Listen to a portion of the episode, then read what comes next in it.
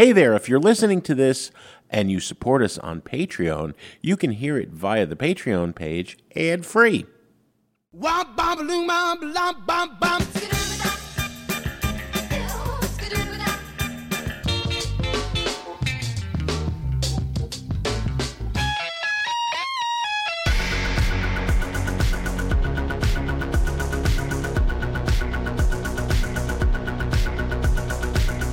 You're listening to Sound Opinions, and this week we'll be doing a deep dive on one of our favorite bands, Led Zeppelin.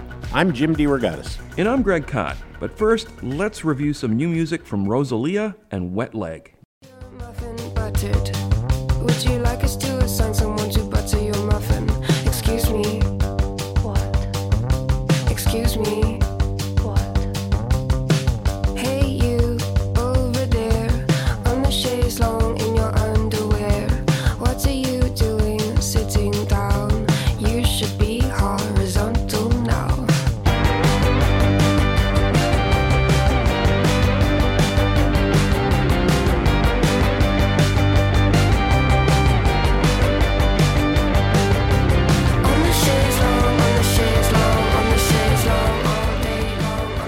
Oh, yeah, Mr. Kot, that is a little bit of Chaise Longue.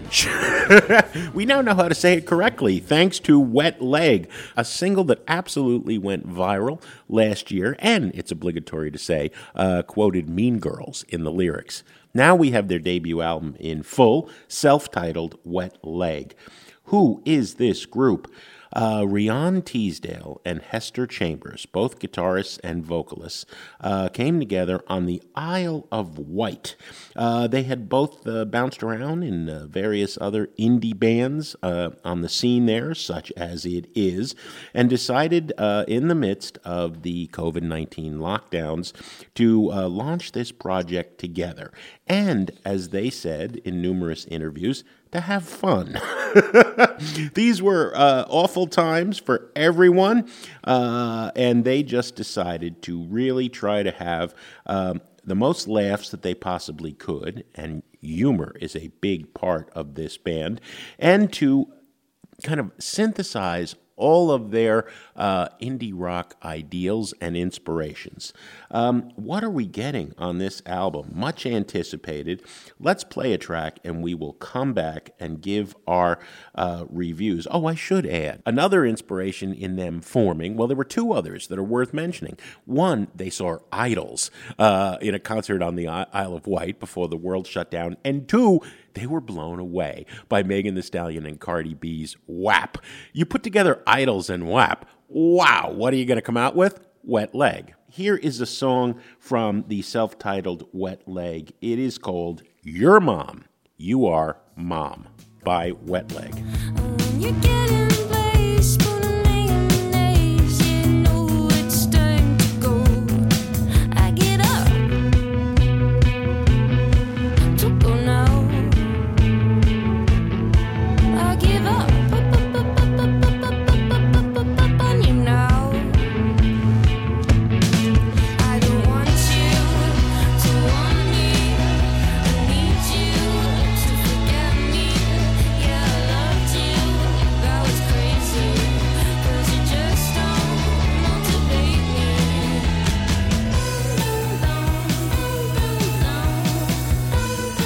That is Your Mom from Wet Leg, the debut album, self titled, uh, much anticipated since those uh, a couple of those singles came out last year.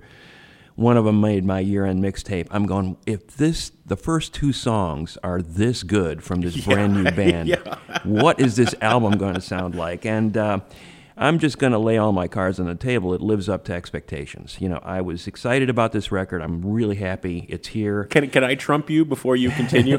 it is as if, uh, if if Wet Leg didn't exist, it would have been like a decade ago with Savages. That's the way I feel. This band was invented for me. Well, you know, it's like uh, we already had a great band out of England last year, Dry Cleaning, make its debut, Yes. and I'm thinking, okay, what what can top that? Well, Wet Leg, you know, Yeah. you know, they're going toe to toe. These may be the two band, best bands in England. You know, let's put uh, IDLES up there as well. But you know, you think Taylor Swift was rough on her exes? you got to get a load of this record. I mean, your mom, when you're getting blazed spooning mayonnaise. Yeah, I know it's time to go. I mean, Yeah, yeah, you know, yeah. they're just laying into these layabout boyfriends, exes that they've had. Well, well it- they're 28 and 29. Yeah. So they've done some living, and they're not going to put up with anything anymore. At, at one point, they ask, What makes you think you're good enough to think about me when you're touching yourself? What makes you think you're good enough to think young women uh, navigating adulthood and realizing very quickly, as we all do, that boys grow up a lot slower than girls in terms of just maturity and emotional abilities and one way et to put cetera. it. I mean, it's just it's so funny. Uh, they're brutal. They're sarcastic. Uh, but there's just an incredibly laugh out loud funny line in almost every song. The way they put it, put uh, these guys down, and you know, I'm, I'm not going to at all say that it's a hostile record. It's it's just a great rock and roll record. I mean, to my mind, the interplay between the voice, that deadpan vocal style, and Chambers on guitar, Teasdale's vo- vocals, Chambers on guitar, Lead guitar, yeah. She's um, a very powerful, volatile guitar player. The dynamics in the song uh, coming out of that guitar interplay, but also the way those two voices are interacting with each other. Um, you know, the one the one line in that Chaise Longue song, you know, excuse me, what? They're answering each other, and there's this interplay, this playful interplay.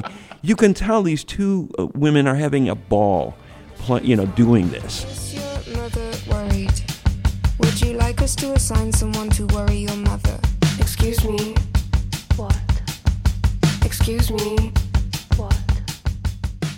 so that sense of fun, playfulness comes across with the violence in that guitar sound, as well as the you know incredibly inventive attitude about you know dealing with immature boys. I, I, I think it's a wonderful record. Well, well, that song we just bounced in with, "Your Mum," uh, you know, it opens with, it starts with this. I think about what you've become, uh, and I feel sorry for your mum.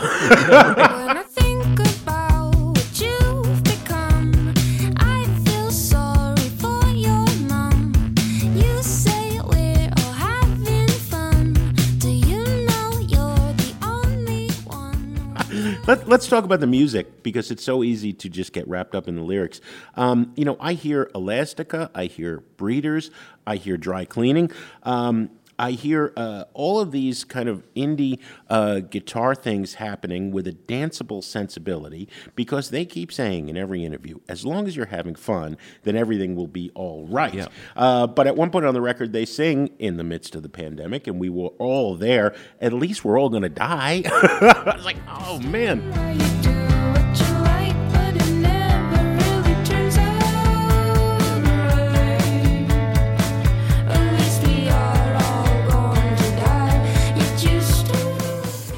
28 and 29, I think they have some perspective, and uh, you know they're just so smart and sophisticated. The the accomplishment of this debut, um, you know, really belies what a young band they are. You know, a year or so, Right. And and you know, I think of that that wonderful duo that led Elastica. Uh, that's what uh, uh, Teasdale and and Chambers remind me of. I, I, this is like I hate to sound like you. You're always the one that on uh, January third says this might be the album of the year. But this man, this is going to be a hell of a year if we have an album better than the Wet Leg self-titled debut.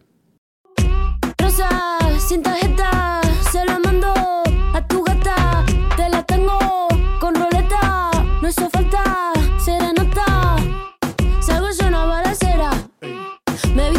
visto de cualquier manera. En Nueva York visitando a mis joyeros, solo quiere que yo le doy mi dinero. Pati, Naki, chicken teriyaki. Tu gata quiere maki, mi gata en Kawasaki. Quiero una cadena That's a little bit of Chicken Teriyaki, the playfully titled song from the new Rosalia record, Moto Mami. Uh, Rosalia is uh, a Spanish singer songwriter, and uh, in case you've been sleeping under a rock for the last few years, you may uh, may not know that she's become a new Latin superstar, sort of in the J Balvin category of crossover in the uh, the pop music realm. Uh, the the breakthrough record for her was El Mal Querer in 2018, won the Latin Grammy Award for Album of the Year. Uh, she uh, made her name by taking traditional elements, the flamenco music that she grew up with in Spain, and modernizing it, electronic take on flamenco. Uh, she made this centuries old musical style feel fresh and futuristic. I mean, it's it was uh, just got rave reviews everywhere, and you know comparisons to artists like Björk and MIA and Kate Bush started pouring out. You know, it was only a matter of time before she got even bigger. What's she going to do next? Well, we've got that record now, Motomami. Uh, this is a, a loose concept album. It's kind of a. She said it's it's painting a, a self portrait of herself, and it's divided into two parts. The Moto Mami, the one one side, the Moto part is the divine experimental side of, of her personality, and the Mommy side is the is the more confessional, vulnerable part. So we're going to assess how uh, well she pulled that off in a second. But uh, let's hear one of the tracks from the record first. It's called Diablo from Rosalia's new record, Moto Mami, on Sound Opinions. De que yo cambié.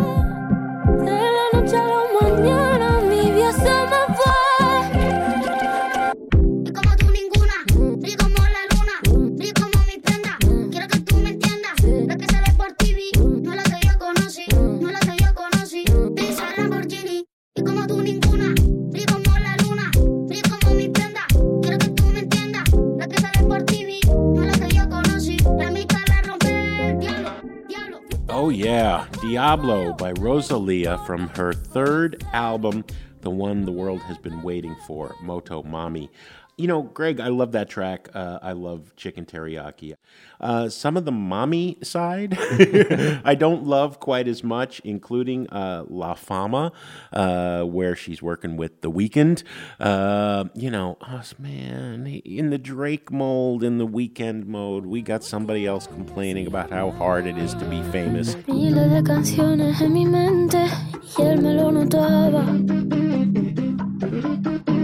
Él me lo notaba. Y él tantas veces que me lo decía, yo como si nada. Es mala amante la fama y no va a quererte de verdad. But for the most part, um, Rosalia is moving so quick and with such energy and with such uh, just globe trotting uh, enthusiasm for music in general and bringing those sounds back to what she grew up with that um, it's infectious, you know, and this album carries you along. This is what a modern pop record should be, minus the fact that she doesn't always have a lot to say beyond uh, those tired difficulties of uh, of being famous. You know, don't you wish we could be famous just for like one day? Wasn't that a song by David Bowie? Can we be famous just for one day so we could see how hard it is? heroes, Maybe yeah. we'd have more empathy for all these artists struggling with the burdens of paparazzi and money. Well, you know, I'm I'm not as, as focused on that as you are. I, I'm more impressed by the ambition of it musically. You know, I think um, I when I listen to her music, I, I remember listening to the 2018 record and thinking, this is just a great pop record. I mean, Yeah. it's it's dynamic. It's the the arrangements are, are radical and yet yet at the same time rooted in melody and and, and incredibly danceable. Um, I think in a lot of ways, when I think of about innovators in in, in the Latin uh, music realm, I think about a band like Cafe Tacuba and what they did for rock en español in the '90s. Basically, redefined it completely for the next generation of artists to follow. Yeah. And now we see Rosalia uh, doing the same thing for reggaeton and, and dance music, the, the dance culture. Um, she's she's in reinventing it in many ways in her own image. So I think just the fact that she's so willing to experiment with uh, tradition and also embracing uh, futurism and electropop um, in a really radical way. I mean, there's there's elements of industrial music in this in this Oh, uh, yeah. record.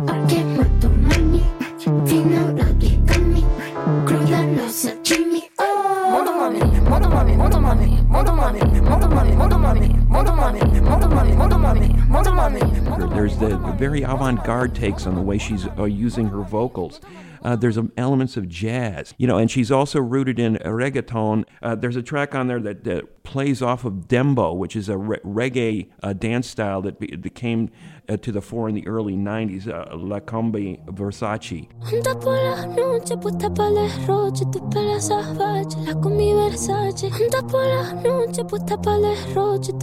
Anda por la noche puesta para el derroche, tu pela salvaje, la con mi Versace. Anda por la noche puesta para el derroche, tu pela salvaje, la con mi Versace. Uh, so she's experimenting with these different dance styles across multiple continents and sort of making them her own. So in a you're- you're really saying- kind of, uh, you know, uh, very uh, personal style.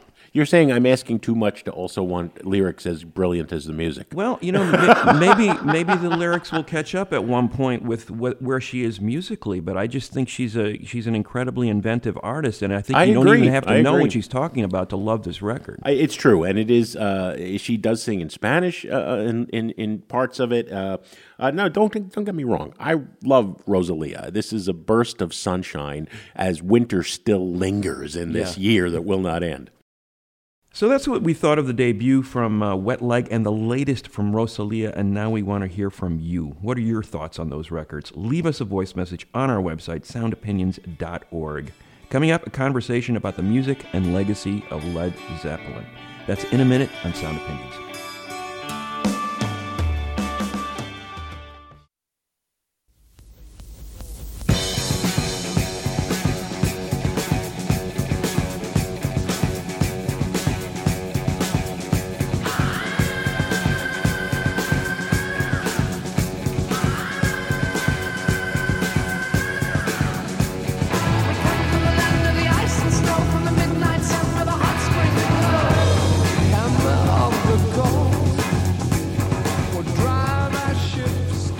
Welcome back to Sound Opinions. I'm Greg Kot. He's Jim DeRogatis.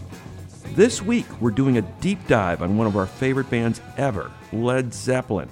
We'll be talking about the great music, the bombast, and of course, the unconscionable behavior of Zeppelin's members and inner circle. And in addition to our perspectives, we're chatting with a relatively new expert on the band. We want to welcome to the show Bob Spitz, the author of Led Zeppelin, the biography.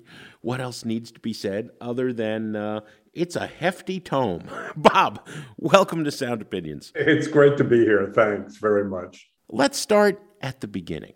Many reviewers are saying, why did the world need another Led Zeppelin biography? You actually have confessed uh, you didn't own Led Zeppelin albums until you decided to take on this story.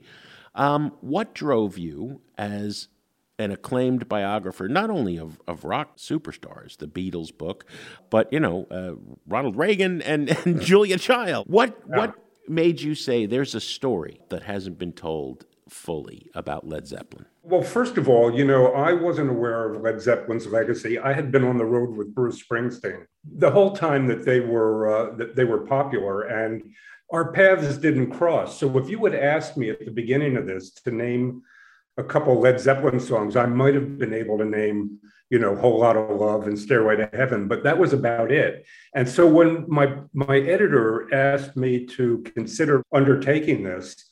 I went and I read, you know, a, a dozen books that were at the top of the list for for Zepp, and I thought that they, you know, it's the same thing you encounter in in a lot of rock and roll uh, genres. There, it's hagiography written by fanboys or guys who were beat, you know, journalists for Melody Maker and and knew these guys and had been paid uh, to go on tour with them. And I thought, you know, this is bogus. This is a band that has sold more albums than anyone but the Beatles. And if that is what is serving as their legacy, then somebody needed to step in here and really write the, the story. You know, I had seen that Hammer of the Gods was kind of the book that everybody was turning to. And I read that and I thought, wow, you know, if you call that even-handed journalism, we're all in trouble here. So I, I, thought to start at the beginning to let the story fill me up as somebody who knew nothing about this band and to look at them in an objective way. I spent five years listening to their to their music and talking to people like Jeff Beck and Carmine Appice so that they could really fill me in on what was happening musically with the band.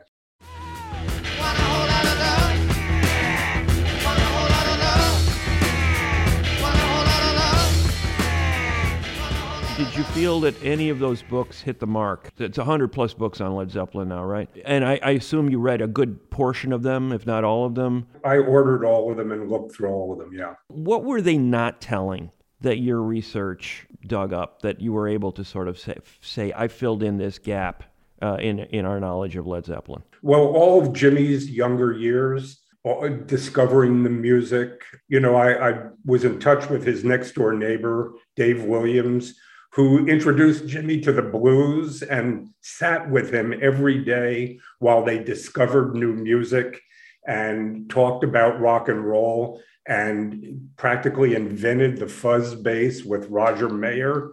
Uh, I went to find Roger, who went on to, you know, revolutionize guitar sound. That was the remarkable thing. I found that Glenn, uh, Jeff Beck, Eric Clapton, they all lived within five minutes of each other, grew up that way, and tried to piece together the whole uh, resurgence of uh, electric blues in the UK after World War II. So I went back to the beginning. I talked to the Yardbirds and the people involved there and tried to put everything in a cultural context for a reader who may have enjoyed banging their head to Led Zeppelin music, but knew nothing about where this music came from. And so that was the start of something I felt that I contributed to Zepp's legacy. You had a tough job too because the band had a contentious uh, relationship with the press all along. Uh, Yes. Basically, the, as you detail in your book, the only people who really got interviews were the people who were completely bought and paid for by by Led Zeppelin's publicity machine, such as it was. And and they don't do interviews, and when they do interviews, they're very they're not easy to talk to necessarily. Uh, and you did make that request, right, and got turned down, and which I, I would imagine for a biographer, that's got to be the worst news you could ever possibly hear. When I did make the request, they all agreed to talk to me. Uh, but it happened uh, about two months before Me Too hit. And the minute that Me Too hit, they pulled all of the uh, accessibility that I had to the other members of the band. Their lawyers told me that they're not going to talk to you, they're not going to talk to anybody because of, especially at the height of Me Too, when everything was just bursting wide open.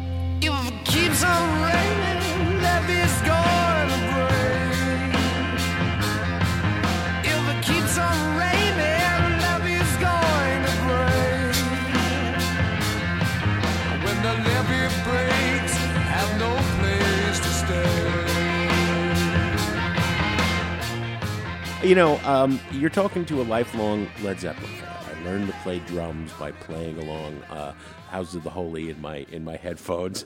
I still can't get that intro to rock and roll, which you know bon, Bonzo stole from Little Richard. I got the three rings Ballantine Ale symbol, Bonzo symbol, on my bass drum foot. I came away from this extensively reported book uh, more conflicted than ever by the central question of our time as critics. Uh, Greg and I have, have spoken about this. We continue to talk about it, to think about it, separating the art and the artist. I came away, despite having read Hammer of the Gods and every other Zeppelin book, uh, I've got a dozen of them on my shelf that I kept, liking them as people much less, being disgusted by much of the behavior, but I still love the music. Well, of I've course. always been a critic. You know, squeeze the lemon till the juice runs down my. It was just a bad line. Mm-hmm. It was a bad line in in the late '60s. It's a bad line today.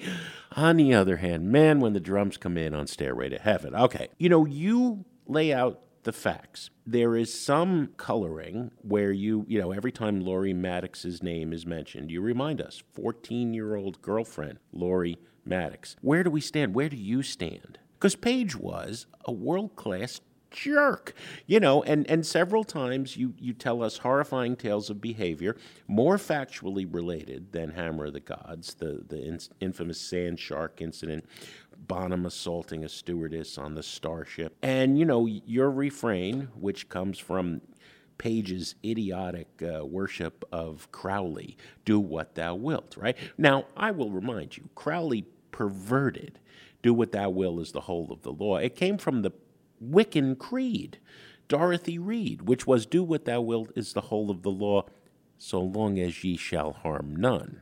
Right. Led Zeppelin left a trail of bodies in its wake. They didn't harm none. When I started out, uh, my wife had to very carefully sit me down and say, You cannot call those people that were with Jimmy young women. They are girls. Don't ever refer to them as young women.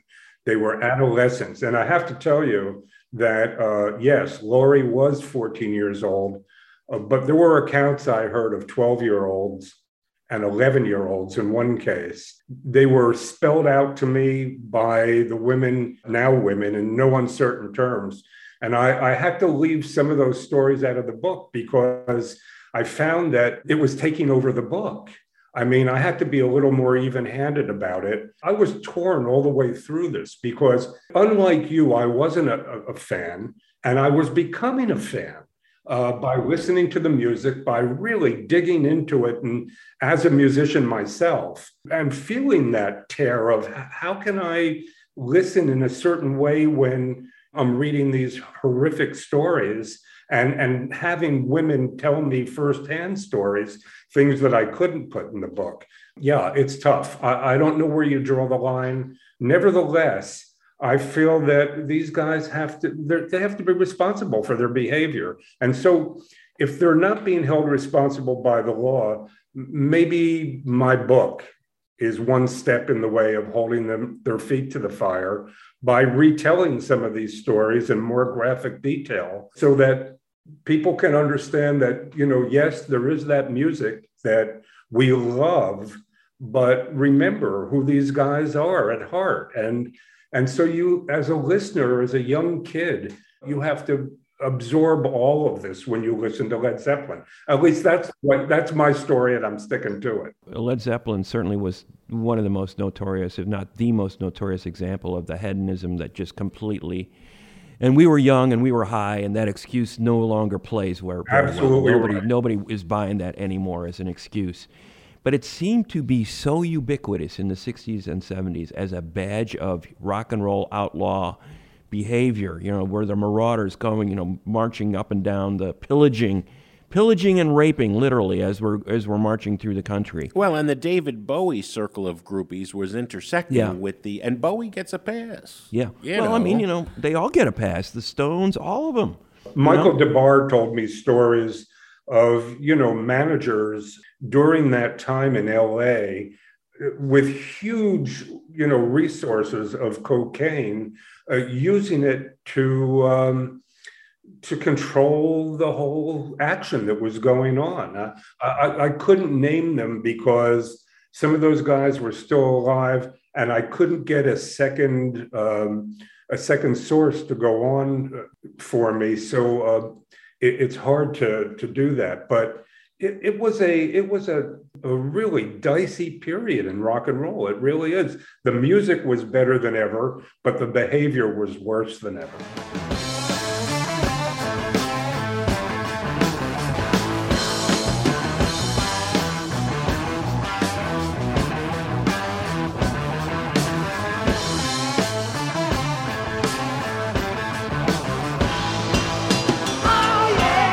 Well, I think your book does a pretty good job of getting at the innovation that was within the music. I mean, there was so much groundbreaking stuff that uh, Page was doing not only as a guitar player but as a producer. And I'm really glad you highlighted that because the guy's genius for arrangement and stuff was incredible. John Paul Jones's crucial role in that as well. Bonham's brilliance as a drummer, Plant's innovation as a vocalist. These were all you come across that stuff. The musical side is is really astonishing. But then you have two certified monsters lurking within the inner circle of, the, of Zeppelin between Bonham and his behavior and Peter Grant. You know, I've read some stuff about Grant, and you pretty much laid out in pretty direct detail. This guy, he was not a, not only was he not a nice man, he was a murderous uh, dude. He was, a, he was a mobster. Yeah. He was a thug. But you know, the, the other side of the coin is, and this is where you know we're torn with everything, is that so many managers ripped off their bands Peter Grant made sure those guys got every cent that they were entitled to. And he was one of the few managers, for better or worse, who was at every single gig that his band did. Now, yes, maybe he shouldn't have been there because his behavior was absolutely atrocious and he was a mobster he was a thug i believe i call i refer to him as a villain throughout throughout the book which was the UK term for somebody like this. So, there again, as a biographer of a great musical band, I'm torn again, not just with the, the guys and their music, but the manager and his fidelity to the band and yet his horrific behavior as a human being. And I'm also being held to, my feet are being held to the fire because every single review that has come out about my book hasn't said anything about my writing or the music or the job that I've done. They're reviewing the behavior of the band. Mm. I, I can't get away from it. You know, it's really tough. I mean, there's two sides to Peter Grant, right? In some ways, he was redressing the record companies chronically screwing over uh, their musicians and promoters and everybody else in the world. You know, for him, which he saw firsthand by representing uh, Little Richard and Chuck Berry and the guys who got screwed by uh, promoters all the time. Yeah, he wasn't going to let that happen to his boys. Now, whether he needed, you know, guns and baseball bats to enforce that, yeah. you know. When we return, we'll talk about the brilliant but volatile drummer of Led Zeppelin, John Bonham. That's in a minute on Sound Opinions. And we're back. This week we're chatting with Led Zeppelin biographer Bob Spitz. Let's get back to the conversation. Bonham, Bonham, it just breaks my heart. The rules for anybody, journalists, unwise enough, and we've spoken to Cameron Crowe, we've spoken to Jaan Uhelszki, we know what it was like to be on Starship. Uh, there were two rules never talk to anyone in the band unless they first talk to you. Number two, do not make eye contact of any kind with John Bonham ever. This is for your own safety it kills me, you know, having studied his drumming and uh, his brilliance and listened to what he accomplished, that basically you portray him and Plant as two kids from the sticks. Midlands, right? They grew up in the middle of nowhere. They were never going to make it. They weren't going to ever be cool. Plant becomes the golden god, and Bonham redefines the role of rock drumming. But every minute he's away from his wife and child, he is miserable. When he's miserable, he drinks. When he drinks, he becomes violent. And it's like, wow, how do we square the genius of his playing with the stories later in life when he's also taking heroin as well as being a horrible alcoholic? He would literally fall asleep at times on the drum set. Somebody told me, and it's in the book, uh, that Bonham was a 12 year old boy in the, bo- in the body of a 25 year old man. And he never grew up and out of that. I got tired of everybody who was on tour with the band and all the Led Zeppelin uh, personnel saying, but the guy was a teddy bear. You know, I didn't want to hear that he was a teddy bear. He could be nice at times, but he hurt people. Uh, and then again, when I put those headphones on and with Carmine sat with me and explained exactly what Bonham was doing with his feet and with his hands, I came to believe that he was the best musician in the band. I mean, uh, when you put those cans on and listen to what he's doing as a musician, it's impossible for me to sometimes follow the timing that he's doing. I don't know how he played triplets with his feet. When I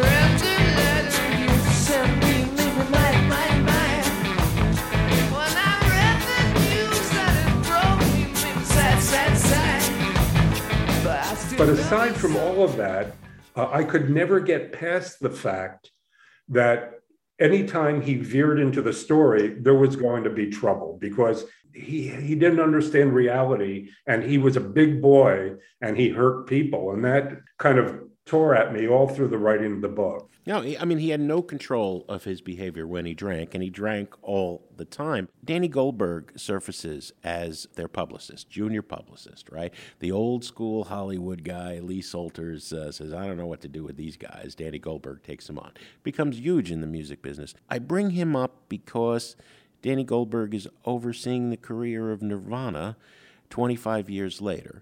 Kurt Cobain is killing himself with heroin. Nobody does anything. You know, John Bonham is killing himself with heroin and booze. Jimmy Page is killing himself with heroin. Nobody does anything. uh, you know, I know the 70s, uh, 75, 79 is different than 2022. But even if it's only for self preservation, I don't want to derail the gravy train and have these people die. I'll have no more band, which is exactly what happened with Zeppelin when bon- Bonham dies. You would just think somebody at some point would have stepped forward. But, but you know, nobody did with Nirvana either. These guys were a law unto themselves. In fact, I, I used that phrase in the book a few times. And uh, they made it clear that uh, you do not want to interfere in anything they're doing. You know, it, it was the same. You brought up the uh, the mention at the beginning of, of our discussion of about how they dealt with the press. I, I think it was one of the things that absolutely destroyed them. The fact that they treat they suspected the press, they didn't treat the press well. That you know they always worried that they couldn't understand how the Stones were getting so much publicity and sold one third of the amount of albums that they sold. And it's because these guys never put themselves out. I've been on the road with Keith Richards, and if you walk down the street with Keith and a fan comes up, Keith puts his arm around the fan. He takes a, a selfie with him. He takes his skull ring off and puts it on the kid's hand. If you had tried doing that with Jimmy Page, you would have had your arm broken. right? By the thugs around him, yeah. Right, or- yes, thugs. absolutely. You know, and and because of all of that, and because of the fact that they wouldn't take advice for their health from anybody, I say that Led Zeppelin was their own worst enemy. They really were. They screwed themselves so many times by not listening to voices of reason. They could have been embraced in such a bigger way by all of us old farts from the 60s who didn't want to accept Led Zeppelin. If they had embraced the press, if they had gone out of their way to be part of the rock and roll community, they would have been even bigger than they were. Yeah, but don't you think, on the flip side, don't you think it was a brilliant strategy in a way? We see a generational divide. You know, John Mendelsohn famously tears them to shreds several times in a row in Right. uh, Rolling Stone. Right? Mendelsohn's godheads were the Kinks. Right, but the Kinks were another generation. Even though you know, hey, uh, Jones and, and Plant were part of that studio crowd that was making Kinks records, right? They they were the same age, but they were a new generation. And you know that thing about the press. I mean, now there's few working music critics to the extent that any of us work, mm. you know, who don't hold Zeppelin in as high a regard as the Stones and the Beatles. Oh, absolutely. Yeah. I, I just don't understand why it bothered them in 1975. They're selling more. They're selling out. They're, they're breaking every record can be broken in live performance. They're breaking records with selling the records, and the crowd of younger kids that love them love them devoutly. Who cares what John Mendelsohn thought? Yeah, right. And they're still selling records and and yet they're still being aloof. Jimmy is such an aloof guy. I mean, really, he, these guys weren't friends with each other. Yeah, they really weren't. I couldn't find any example in in all the research that I did where they ever went out and shared a meal together. When I wrote the Beatles book, what astounded me more about the Beatles was when they went anywhere, when they toured anywhere, they didn't take suites like Led Zeppelin. They took one hotel suite and they all lived with each other because they loved each other. They were mates. Even at the end, when they were suing each other over the end of Apple, Ringo would take a vacation with Paul.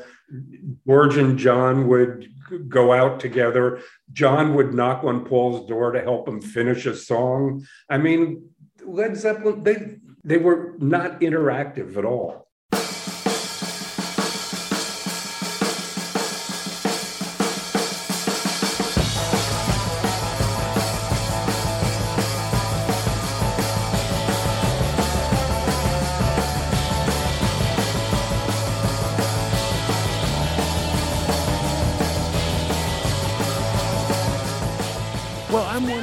Greg, you've talked to Page, right? Yeah. You know, I've done some some in-depth interviews with John Paul Jones, and we've had Robert Plant on the show. Plant, it seems, was clueless and young and almost, you know, regrets, almost regrets his behavior then. Jones, I think, has fascinating perspective because he was right there, but he stepped away when the going got ugly. Well, that was his line. And, you know, he's the one guy that always comes away from a Led Zeppelin telling John Paul was not part of this this mess that was going on in their private lives, you know? He, he seemed to be more disciplined. Look, you know, if you read my account of the the whole shark and mud shark and he was there, yeah. he was peeping through the door you know i mean he was he was part of it but to a much lesser extent i mean on the road he wasn't involved in that whole scene at all so he was a more stable more down to earth guy even from the start You know, Page needed a guy like that at his side to sort of, you know, help flesh out. You know, musically they were they were genius in, in a lot of ways. I do want to ask a musical question. Sure Um, Jon Brion, who was a great producer, done a lot of those Paul Thomas Anderson soundtracks. I'm sure you're familiar with the name. He's a L.A. Studio and, and, and a really smart guy, um, and a, a great song craftsman. And he's, he says to me years ago in an interview, I, I asked him about you know what what makes a great song, and he used Led Zeppelin as an example of a band that did not write quote unquote great songs. absolutely What they did was great performance pieces that, if performed by anyone else other than these four people, wouldn't be all that all that special because these four guys were playing them.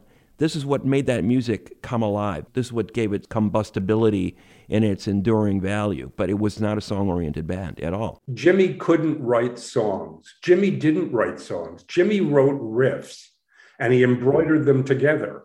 And that's why almost all their songs have rhythm changes, timing changes, because and, and some of them don't sound like they fit together. And that's because Jimmy had all these riffs that he would bring to it and just he he'd crochet them together into a song. I mean, Stairway to Heaven is a is a prime example.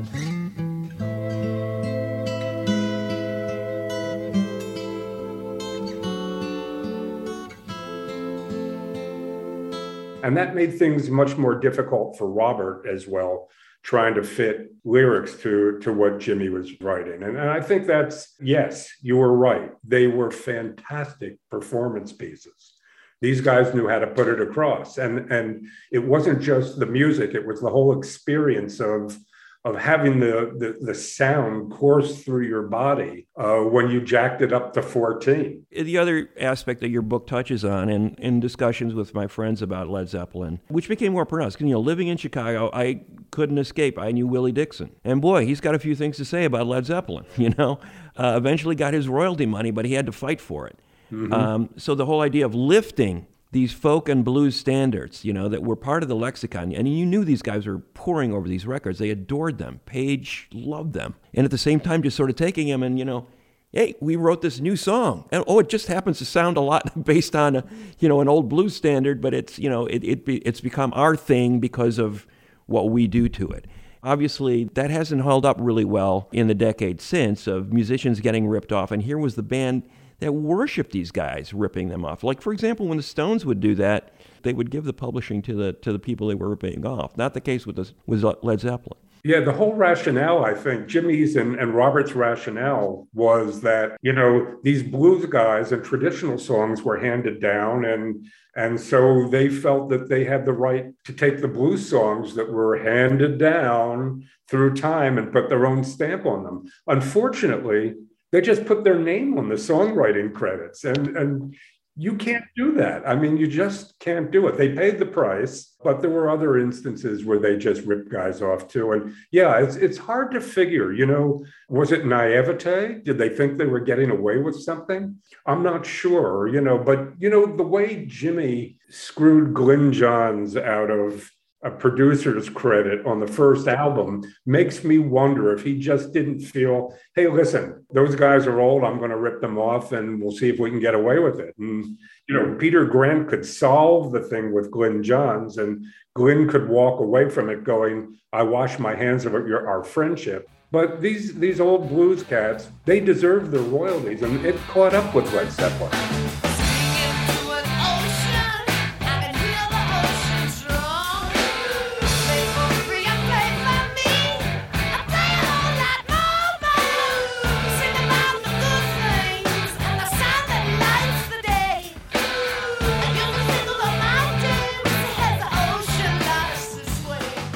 When you said uh, Jimmy thought about, I think this guy was a genius, instinctual musician, but I think he's an empty vessel. I don't think there's a there there. I mean, only an idiot could become so enamored of all this hocus pocus, a- Aleister Crowley. And I say that as someone who's read deeply about Crowley, okay? You know, and all this other stuff, this guy, you know, he's just, uh, the guy was a dope. Jimmy was an was an only child. I'm not saying that only children have a, have a right to be. Uh, not only a dope, but a raging egotist. You know, because Grant, as far as Grant was concerned, this was his band. The only one who mattered was Jimmy Page, and the only one who had to be pleased at every turn. Whatever Jimmy wants, Jimmy gets. You know, I can say that when Mike Appel and I were managing Bruce Springsteen, we said the same thing. Whatever Bruce wants, Bruce gets. It's his band. Nobody else really matters but Bruce. But the truth But Bruce of the matter- isn't a dope. Bruce, Bruce, Bruce had a moral center and a real vision of self that was wonderful. And so that made our job very easy. Jimmy was an only child. His father called him boy to the day he died, never called him Jimmy. His mother, you know, thought he was a gift from God. And who knows? For an 11 year old boy to sit in his room with just a guitar and Aleister Crowley books. You know, that's his development in adolescence from the time he's 11 years old until the time he starts to play with Reddy Lewis and the Redcaps when he's 15. You know, you have to wonder what kind of a, how that all wrapped up and, and uh, had, a, had an influence on the, the man that Jimmy became. And I, I think we know. yeah, well, it's the same line as you, you said with Bonham. He was a six year old trapped in the body of a grown man. It takes us back to how we started this conversation, and that is, you know, how do you separate everything? And then you hear that music, and that music just sends you into outer space. You came into that book as a sort of a Led Zeppelin newbie. Then you spent five years with the music. What emerges as, for you, the Led Zeppelin album or song that Yeah, the quintessential Completely blew your the mind. quintessential track, Bob. Oh, for me, it's Kashmir. I mean, I, I just think that that Kashmir is such a wonderful piece of music. It's Robert writing at his most poetic. It was something that really meant something to him. The track is gorgeous.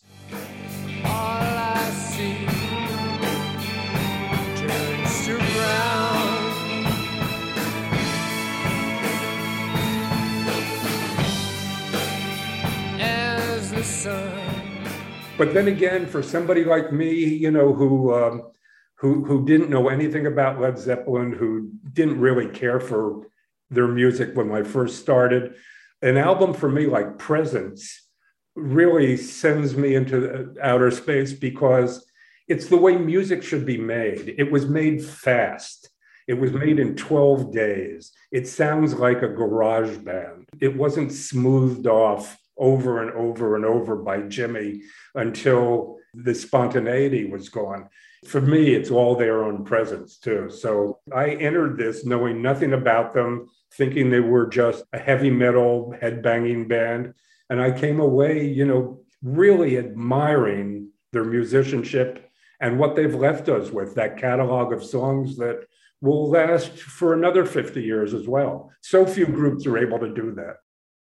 We've been talking to Bob Spitz, author of Led Zeppelin, the biography, a heavy book. Listen, Greg. heavy, heavy book. A heavy book about a heavy band. Thank you, Bob. My pleasure. It was great talking to you guys. I've admired your work for a long time. Thank you so much. Thanks, Bob. That wraps up our discussion on Led Zeppelin. And as always, we want to hear from you. Do you have a favorite song or memory of Zeppelin? Have revelations about their behavior soured you on the music? Leave us a voice message on our website, soundopinions.org. Greg, what do we got on the show next week? Next week, Jim, very excited to have two founding members of the great Devo on the Yes. show. Talk about the band's origins and their latest uh, push to get into the Rock Hall of Fame. And don't forget to check out our weekly bonus podcast, where this week Jim's going to pay tribute to Nick Cave's collaborator, Anita Lane. Boy, that's a bounty of riches, Mr. Kot. For more sound opinions, listen to our podcast wherever you find such things. The views, thoughts, and opinions expressed in this program belong solely to Sound Opinions and not necessarily to Columbia College Chicago or our sponsors. Thanks, as always, to our Patreon supporters Sound Opinions is produced by Andrew Gill, Alex Claiborne, our associate producer, Sol Delgadillo, and our intern, Mary Bernthal. Our social media consultant is Katie Cobb.